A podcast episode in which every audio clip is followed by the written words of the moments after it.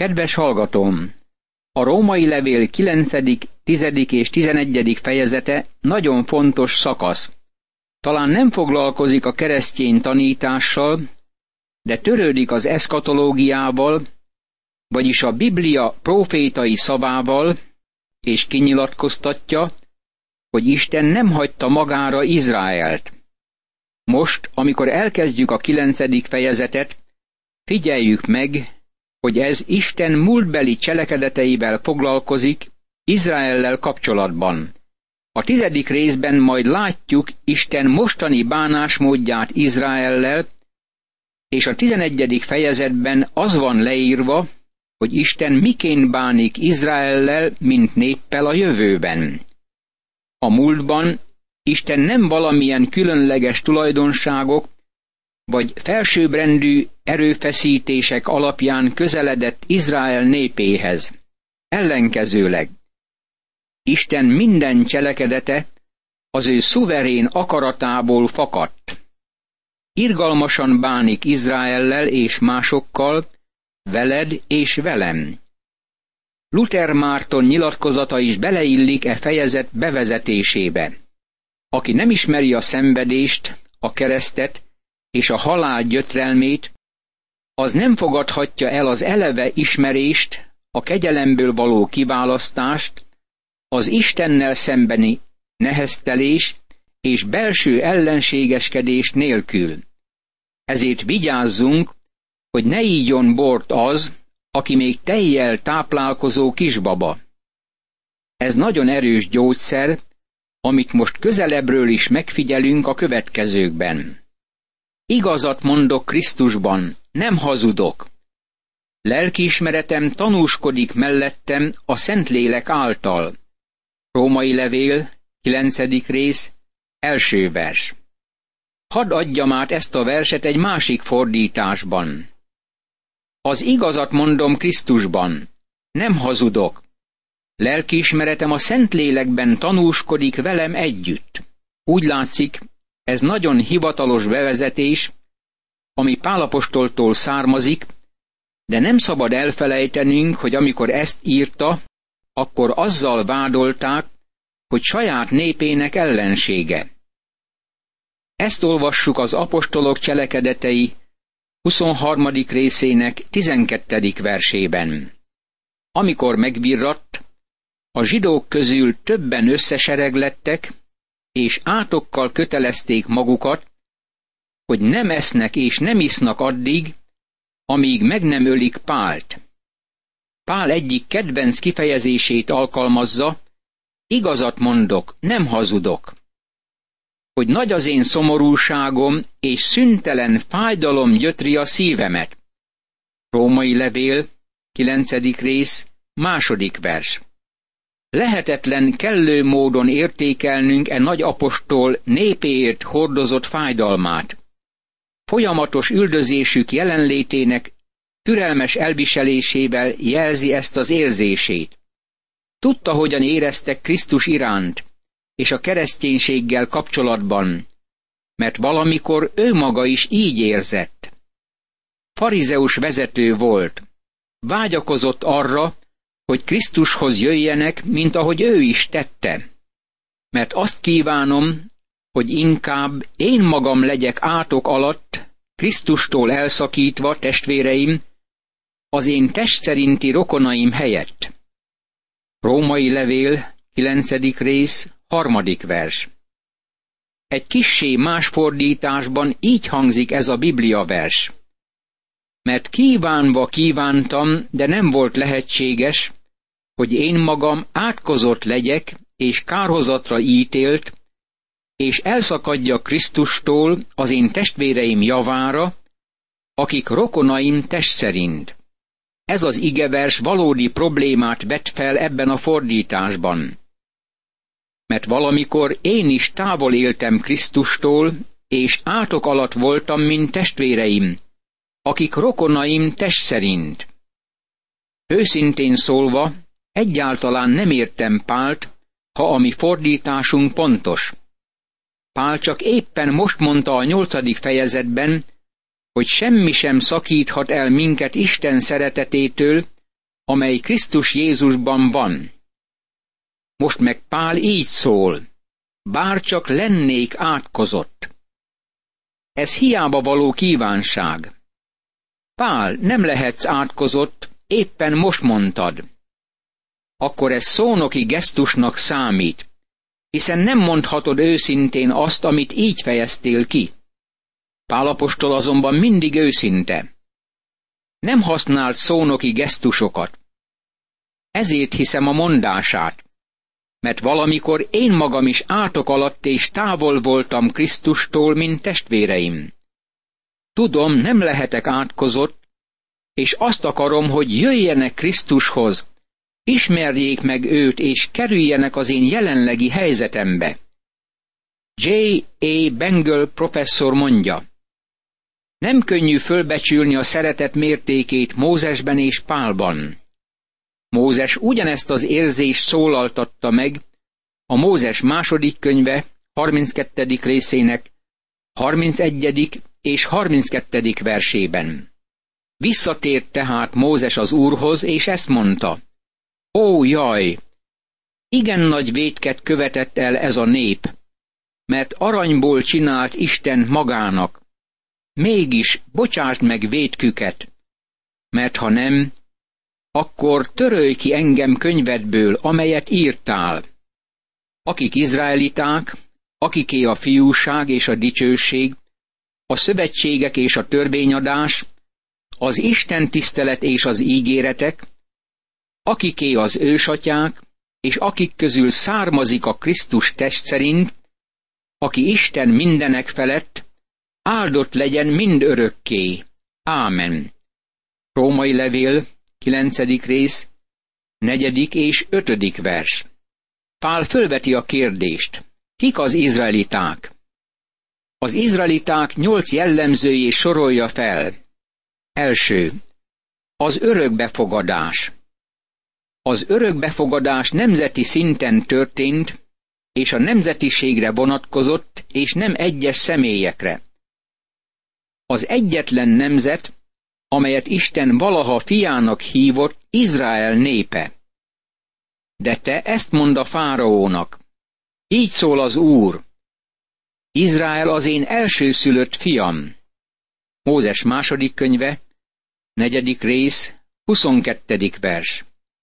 Mózes ötödik könyve hetedik részének hatodik versében is ez áll. Hiszen a te Istenednek, az Úrnak szent népe vagy. Téged választott ki Istened, az Úr, hogy tulajdon népe légy valamennyi nép közül, amelyek a föld színén vannak. Isten vagy így értette ezt, vagy nem így értette. Ha nem így értette, akkor nem tudom, hogy miért hiszünk János három tizenhatban. Mindkét ígéret ugyanabban a könyvben van. Én hiszek János három tizenhatban, és hiszek ötödik Mózes hét hatban is. Ő mondta, még gyermek volt Izrael, amikor megszerettem. Egyiptomból hívtam ki fiamat. Hóseás próféta könyve, tizenegyedik rész, első vers. Isten a népről, és nem csak egyénekről beszél, Izrael népéről, amely az ő fia. Sohasem mondta ezt egyetlen más népről sem. Az örökbefogadás Izraelre vonatkozik. Az izraeliták második jellemzője a dicsőség. Ez Isten fizikai jelenlétét mutatta be a Szent Sátorban, és később a templomban. A Mózes második könyve negyvenedik részének harmincötödik versében ezt olvassuk. És Mózes nem tudott bemenni a kijelentés sátrába, mert rajta nyugodott a felhő, és az Úr dicsősége betöltötte a hajlékot. Izrael gyermekei láthatták valaha Isten fizikai megjelenését. Ma Istent nem lehet ilyen formában látnunk. Erre mindig gondolnunk kell. Sok évvel ezelőtt volt valaki, aki sátrat emelt egy látható helyen. Azzal dicsekedett, hogy megláthatja az angyalokat, amik a sátor tetején sétálnak, és láthatja az angyalokat bent a sátorban is. Abban a pillanatban, amikor ezt a nyilatkozatot tette, tudtam, hogy valami gyökeres hiba van vele. Azt is megtudtam, hogy volt ennek magyarázata, mégpedig az, hogy a férfi alkoholistaként halt meg.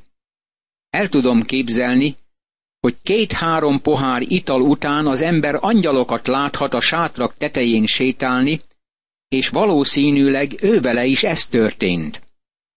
Isten jelenleg nincs az egyházzal fizikailag. Miért?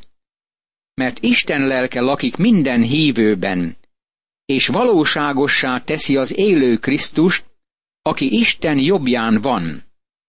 A harmadik jellemző a szövetségek. Isten bizonyos szövetségeket kötött Izrael népével, amit véghez akar vinni.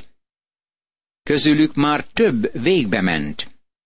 Azt mondta, hogy áldássá teszi őket minden népnek.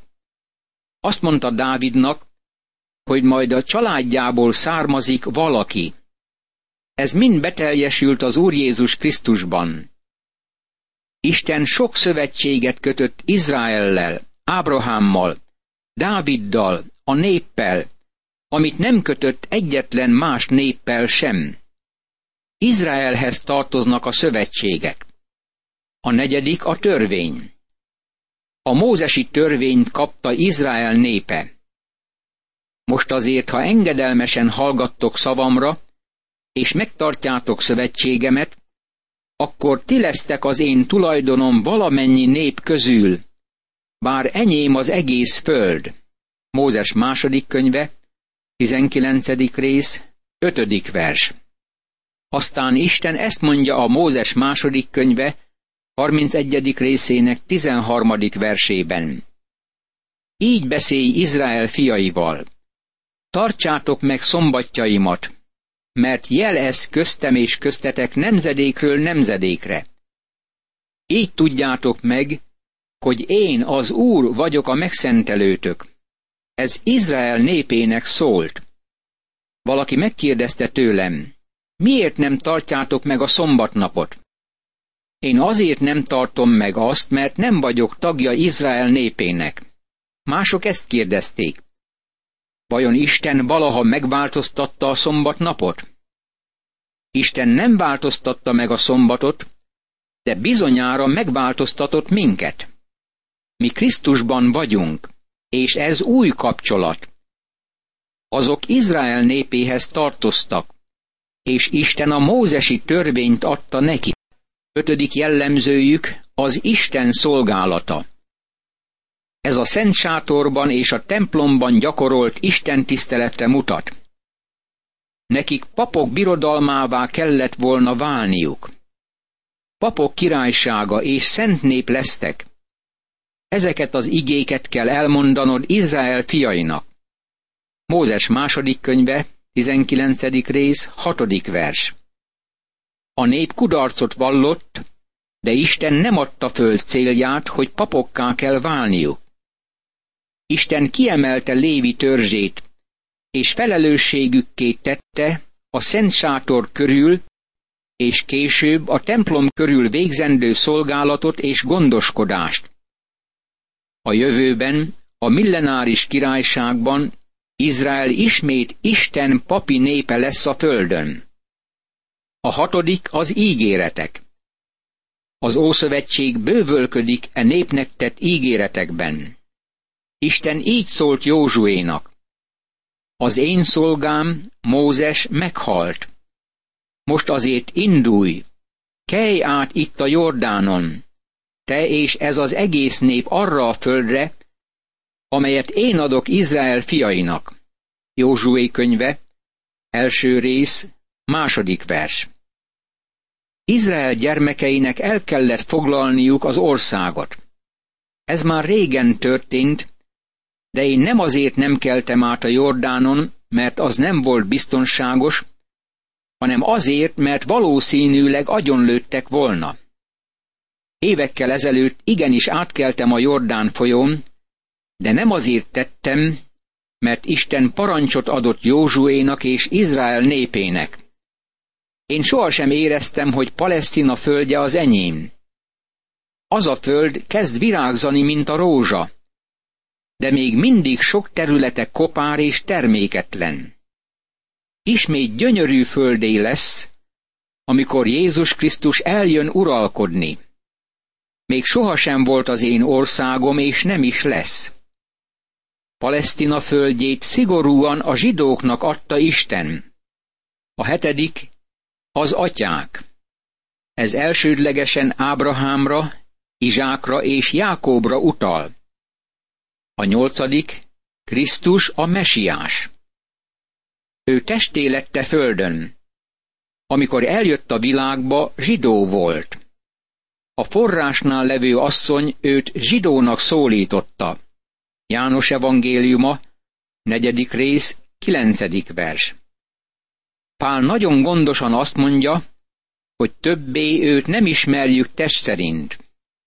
Úgyhogy mi mostantól fogva senkit nem ismerünk test szerint, ha ismertük is Krisztust test szerint, most már őt sem így ismerjük. Második Korintusi levél, ötödik rész, tizenhatodik vers. Pál Jézust Istennek nevezi, és Pálnak ő Isten ember. János evangéliuma első részének tizennegyedik verse ezt mondja. Az ige testé lett, közöttünk lakott, és láttuk az ő dicsőségét, mint az atya egyszülöttjének dicsőségét, telve kegyelemmel és igazsággal. Krisztus csecsemőként érkezett Izrael népéhez. A kútnál levő asszony őt zsidónak nevezte, és azt hiszem jobb helyzetben volt ennek kijelentésére, mint egyes tudósok, akik a világ valamelyik párás könyvtárának forgószékében ülnek. Talán Krisztus, a mesiás nem sorolandó a többi hét vonáshoz, mert ő nagyobb, mint az összes többi. Mert nyilván nem angyalokat karol fel, hanem Ábrahám leszármazottait karolja fel. Zsidókhoz írt levél, második rész, tizenhatodik vers. Izraelt egy másik időszakban már leírtuk. Most lássuk meg őket Pál korában és a mikorunkban is. De ezt nem úgy értem, mintha Isten igéje erejét vesztette volna. Mert nem tartoznak mind Izraelhez, akik Izraeltől származnak. Római levél, kilencedik rész, hatodik vers. Ez furcsa kifejezés. Más szóval nem minden természetes leszármazott, vagy utód Izraelnek a leszármazottja. A zsidók Pál korában fölvetették azt a kérdést, hogy a zsidók miért nem fogadták el Krisztus teljes szívükből, hiszen ők voltak a kiválasztott nép. Vajon ebben nem Isten vallott kudarcot? Pál részben foglalkozott ezzel a problémával a római levél harmadik fejezetében, a fejezet elején. Most Pál különbséget tesz Jákob természetes leszármazottai és lelki leszármazottai között. Mindig van maradék, és az a maradék akár természetes leszármazottak maradéka, akár nem, lelki maradéknak nevezhető. Ez a megkülönböztetés Izrael népén belül, és itt egyáltalán nem beszél a pogányokról. Nem Isten vallott kudarcot, hanem a nép vallott kudarcot. Isten ígéretei feltétel nélküliek voltak. És nem mindnyájan Ábrahám gyermekei, akik az ő utódai, hanem amint megvan írva, aki Izsáktól származik, azt fogják utódodnak nevezni. Római levél, kilencedik rész, hetedik vers. Ez az igevers pusztító csapás azok érvelésére, akik próbálnak Pál ellen szólni. Ha az utód csupán a természetes leszármazottakat foglalná magában, akkor az ismáeliek, a midjániak és az edómiak is ide tartoznának. Egy kiváló arab férfi Jerikóban ezt mondta jó néhány évvel ezelőtt. Akarom veled tudatni, hogy én Ábrahám fia vagyok. Nem tudtam vitatkozni vele. valóban Ábrahám leszármazottja volt. Ezek voltak Ábrahám fizikai leszármazottjai. Ha valaki Ábrahám fizikai utódja, az még nem azonos azzal, hogy valaki az ígéret gyermeke is. Emlékszünk arra, hogy a zsidók mit mondtak Jézusnak egy alkalommal. Ezt mondták neki: a mi atyánk Ábrahám. Jézus így szólt hozzájuk: ha Ábrahám gyermekei volnátok, Ábrahám cselekedeteit tennétek. Aztán az Úr így folytatta: ti atyátoktól, az ördögtől származtok, és atyátok kívánságait akarjátok teljesíteni. Embergyilkos volt kezdettől fogva, és nem állt meg az igazságban, mert nincs benne igazság. Amikor a hazugságot szólja, a magáéból szól, mert hazug, és a hazugság atya. János Evangéliuma, nyolcadik rész, harminckilencedik és negyvennegyedik vers. Vagyis nem a testi származás szerinti utódok az Isten gyermekei, hanem az ígéret gyermekei számítanak az ő utódainak. Római levél, kilencedik rész, nyolcadik vers. Pál apostol világos megkülönböztetést tesz a kiválasztottak és nem kiválasztottak között Izrael népe körében. A test gyermekei nem Isten gyermekei. Az ígéret gyermekei azok, akik utódnak számítanak.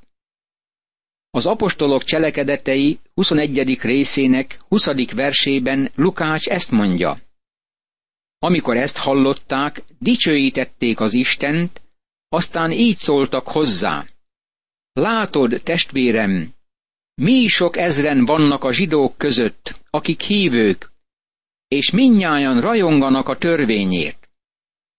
Zsidók ezrei voltak Izraelben, akik Krisztushoz fordultak halála és feltámadása után. Ők voltak a kiválasztottak, és Pál mindig Izraelnek nevezi őket.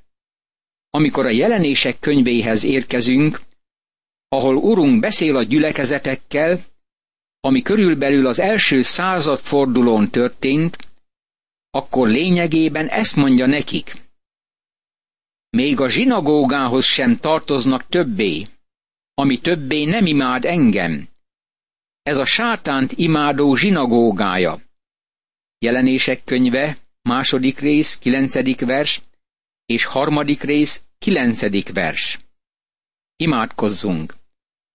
Mennyei atyám, megfélemlít az a tudat, hogy te elvetetted magadtól saját népedet, mert engedetlenné vált veled szemben. De örvendezek annak tudatában, hogy Izrael népe ugyan kivágatott egy időre, de engem beleplántáltál a nemes olajfába, és élhetek, mint gyermeked, a te dicsőségedre.